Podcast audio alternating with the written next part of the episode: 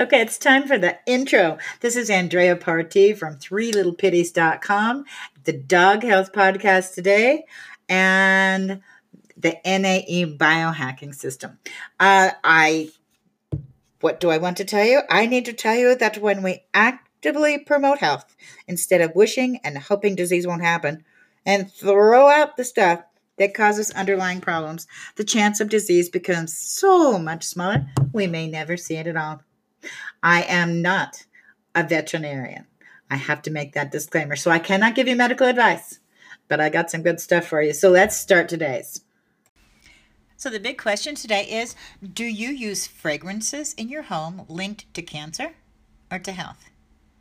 Now, you know, this is just this is such a hard one because I didn't get this for years. In fact, I probably it's it's only been two or three years since I totally stopped all that other stuff.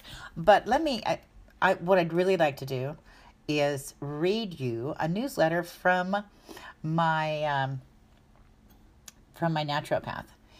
So her name is Deborah McIntyre, by the way. Um, she anyway, I love this woman.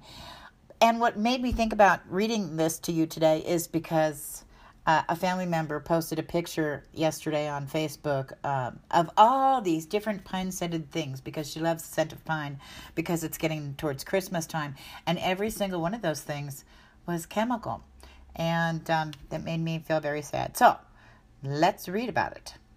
It's holiday time and the ad campaigns have begun. I saw multiple ads promoting how important it is to keep your home filled with holiday scents like these candles and showed all these Glade ones as an example.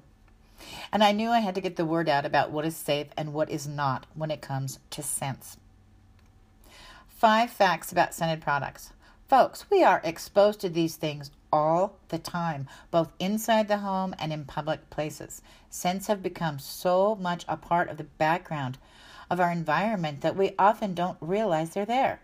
And although I must be the bearer of bad news about commercially scented products, I will also give you the good news about essential oils that can be used safely.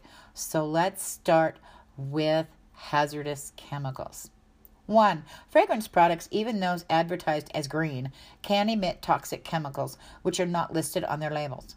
Manufacturers are not required to disclose any ingredients in cleaning supplies, air fresheners, and candles laundry products, or personal care products such as deodorants and shampoos. Two, beware of the word fragrance on the label. A single fragrance can have a mixture of up to several hundred chemical ingredients. Three, the fragrance industry is not regulated by any outside agency, such as the FDA or EPA. They self regulate through a trade association called the International Fragrance Association. They are supposed to test ingredients for safety, but out of over 5,000 different chemical ingredients used in fragrance production, only 1,300 have been tested. Four, Air fresheners and scented candles have been linked to cancer in animal studies. They emit volatile organic compounds, VOCs, which have been linked to lung cancer and asthma. 5. Many fragrance chemicals are hormone disruptors, which have been linked to fertility problems, early puberty, PMS, low testosterone, and extreme menopause system symptoms. Okay, now let's go to the good stuff. Um, let's talk about essential oils. I was I was hitting the button on my phone because it disappeared and I thought maybe it died before I was done. Okay.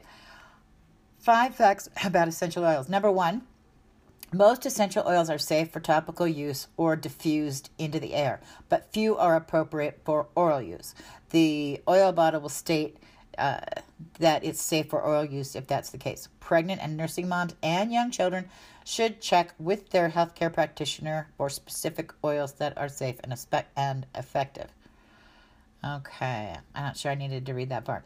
Two, there are many great ways to use essential oils. You can rub a couple of drops on your hands and cup them over your nose or put them out for your dog to smell. Actually, what I do, by the way, is um, I do use essential oils. I absolutely love them, especially citrus. It just makes me feel good and um, and I think it's lemon in particular. They also kill germs, the bad germs, guys, the bad ones, not the good ones. So anyway, but what I will do, um, especially the ones that are therapeutic, is I'll open the top and just let Lou take a whiff of it. And if she needs it, she will smell she'll continue to smell it you know like it's a good thing. And if she doesn't she'll just turn her head away real quick. So if she um, needs it then i go ahead and i put it in the diffuser. So that's kind of like a, a really cool tip i think. All right let me go back to what deb says here. Let's see what else. Oh this is a good one.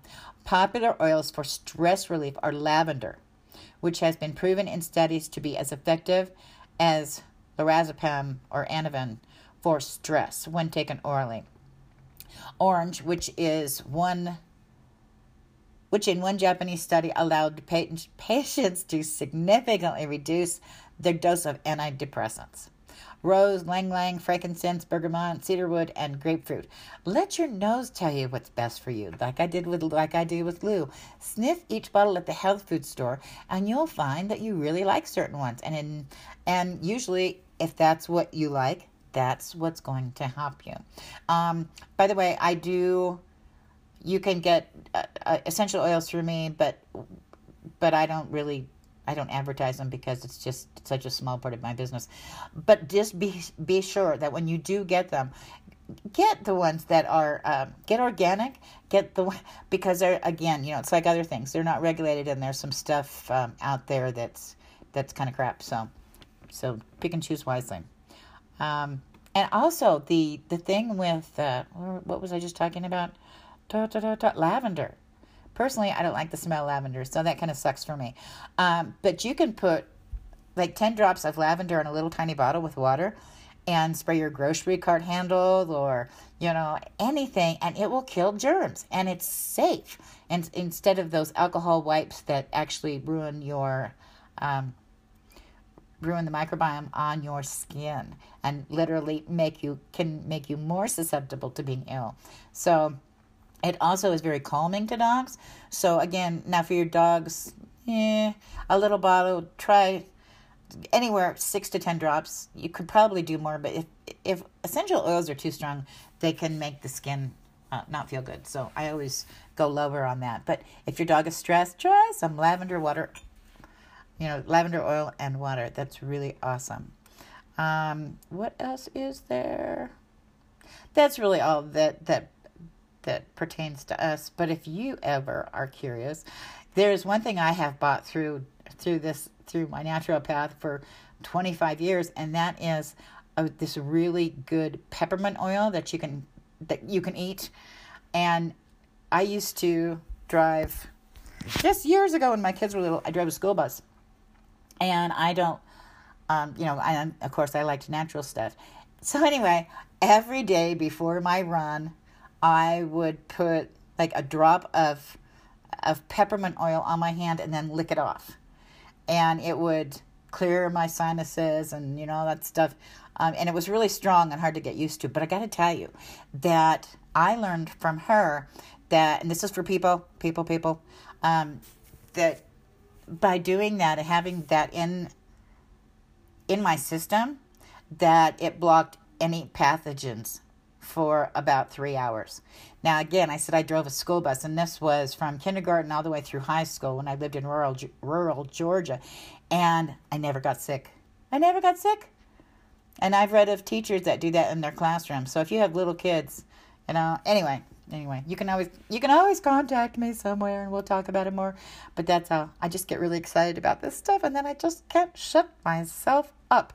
Okay, we're done talking about scents. So just stop with those plugins and and those scented candles and all that stuff. Yeah, they may smell good, but they are not good for you at all. And God knows they're bad for your dog. So, okay, okay. I'm out. I'm out. Have a fabulous day. Oh my God. Okay, bye.